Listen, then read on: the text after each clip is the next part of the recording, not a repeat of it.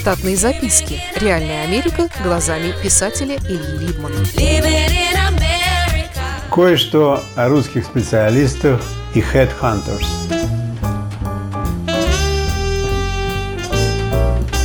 Каким-то непонятным образом, но удачливые русские люди значительно отличаются от других. У многих из них якобы появляются качества предвидения, всезнания и значительного контроля над событиями. Помню, что был у меня один сотрудник в Штатах, который тогда совсем недавно приехал из России.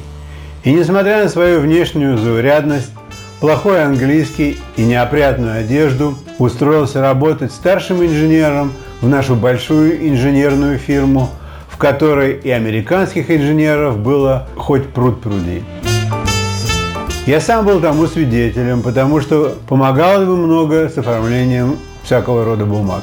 Уж чему-чему, а русских людей не стоит учить вранью. Особенно, если это может пойти им только на пользу, и в этом нет открытого криминала. Мексиканская тушкан. Быть этого не может. Вас обманули. Вам дали гораздо лучший мех. Это, это шанхайские барсы. Ко времени, когда Миша, так его звали, устраивался на работу, американские работодатели уже привыкли к тому, что всякого рода информацию из русских уст – следует делить на 8 для определения ее реальной ценности. На собеседовании с главным инженером Миша заявил, что занимался дизайном рельсовых аттракционов для всякого рода лунопарков. Главный наш был помешан на рельсовом транспорте и фишку сёк на лету. Он задал Мише вопрос про гнутые рельсы для аттракционов. Миша достойно ответил и был принят на службу в одночасье. Должно быть, он и в самом деле был неплохим инженером, потому что смело перечеркивал красным цветом все подсунутые для проверки ему расчеты и не ленился тут же писать свое. При этом в устное объяснение с людьми он не пускался. Но не из-за высокомерия, а от робости владения английским.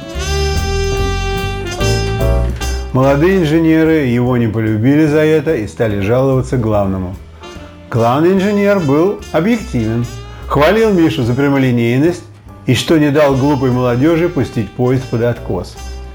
Короче, Мише перло из всех щелей. Через полгода ему дали повышение, а когда работа в офисе кончилась, то его не сократили, а добавили еще денег и отправили делать инспекции. Однажды мы инспектировали несколько мостов на самом юге штата Нью-Джерси – и просто от скуки после работы заехали в одно казино города Атлантик-Сити, того самого городка, про улицы которого создана бессмертная игра «Монополия».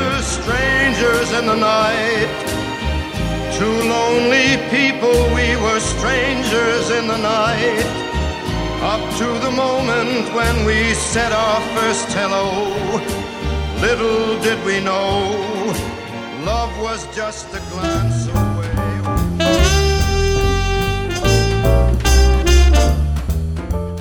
Миша отроду в казино не бывал. Играть на автоматах он не стал, а решил попробовать себя на рулетке. Своих денег у него было недостаточно, и он попросил в долг. Из-за скрытой неприязни к нему никто его даже не стал отговаривать. Миша накупил фишек и все расставил их на горном поле каким-то геометрическим дизайном. Помню, что казино было пустым, как всегда бывает в послеобеденное время обычного рабочего дня, так что у стола Миша был один. Он выиграл с первого раза значительную сумму и больше играть не стал, несмотря на уговоры продолжать играть, а сказал, что всех приглашает на пиво с креветками. Мы не могли отказаться и очень скоро сидели веселые среди бела дня в каком-то полутемном, кисло пахнущем месте. Помню, как один из молодых инженеров сказал, что в следующий понедельник его не будет на работе, потому что ему позвонил его headhunter. Миша не знал, кто такие headhunters. Он подумал, что это охотники за скальпами, и вслух сказал это. Все захохотали над еще одной ядреной шуткой русского посола. После я объяснил Мише про headhunters. Между тем, headhunters – профессия, придуманная американцами. Кто же еще может запросить денег за посредничество, как не люди, выжимающие воду из камня? Всякого рода большие агентства под трудоустройством могут быть штаб-квартирами headhunters.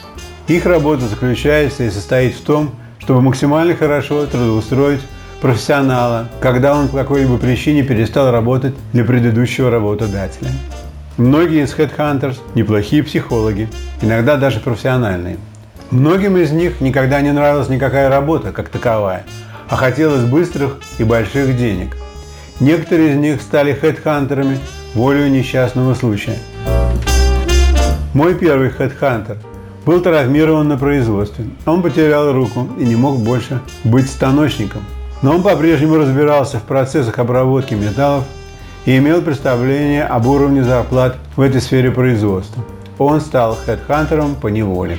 Лучше бы я упал вместо тебя. Что ты, Геш, спасибо. Береги руку, Сеня, береги. Надя расстроится. Что делать? Такова соляви, как говорят у них. Прости, друг. Хедхантерам обычно платят работодатели. Платят по-разному. От 10% годового жалования до месячного жалования за освоенную позицию. Когда-то наша молодая соседка по личной клетке была хедхантером. Она моталась по универам и рекрутировала подающих надежды выпускников для работы в больших компаниях. Иногда ее переговоры закреплялись сексом в гостиничном номере. Она зарабатывала много денег. Это позволило ей через несколько лет отойти от дел, обзавестись семьей и заняться писательством истории для детей. Но есть среди хедхантеров и настоящие мастера убеждений, которые могут убедить клиента поменять одну работу на другую просто так, среди бела дня, если они почувствуют значительную выгоду для себя. Трудоустройство на значительную позицию может принести хедхантеру до 20 тысяч долларов. Скажем, первым узнав каким-то образом, что какой-то фирме требуется специалист на высокооплачиваемую позицию, а среди его клиентов есть кандидатура, подходящая по всем параметрам, кроме одного. Тот успешно трудоустроен и пока ничего не ищет. Хедхантер, однако, вступает с ним в контакт и пробует почву на тему, не хочет ли тот поменять работу на другую. Иногда ему приходится мотивировать своего клиента и подстегивать его профессиональное самолюбие. Иногда он преувеличивает достоинство нового места по сравнению с тем, где клиент работает сейчас. Надо заметить, что хедхантеры работают довольно часто с людьми, которые трудоустроены в настоящее время, но хотят найти себе что-нибудь получше. В Штатах таких немало. Иногда ими движет честолюбие, иногда увеличение поголовья в семье, иногда они чувствуют себя недооцененными на текущей службе. Тогда они обращаются к своим хедхантерам с просьбой подыскать им что-нибудь. У профессионала может быть несколько хедхантеров. Для хедхантера очень важна репутация перед компаниями, которым он поставляет работников. Поэтому с русскими, бывшими директорами, главными специалистами и руководителями проектов из разных мухострансков они крайне осторожны. Ведь все русское по-прежнему нужно делить на 8. Штатные записки. Реальная Америка глазами писателя Ильи Либмана. Читайте книги русского писателя современной Америки Ильи Либмана. В них живо и не скучно описываются нестандартные ситуации, происходившие с бывшими гражданами Советского Союза на фоне американского урбанистического ландшафта. Повести «Алиса» с Райкой, «Второе дыхание», «Время апельсина» и «Малыш 21 века» можно приобрести в интернет-магазине Литрес или на сайте писателя читаливы.ру.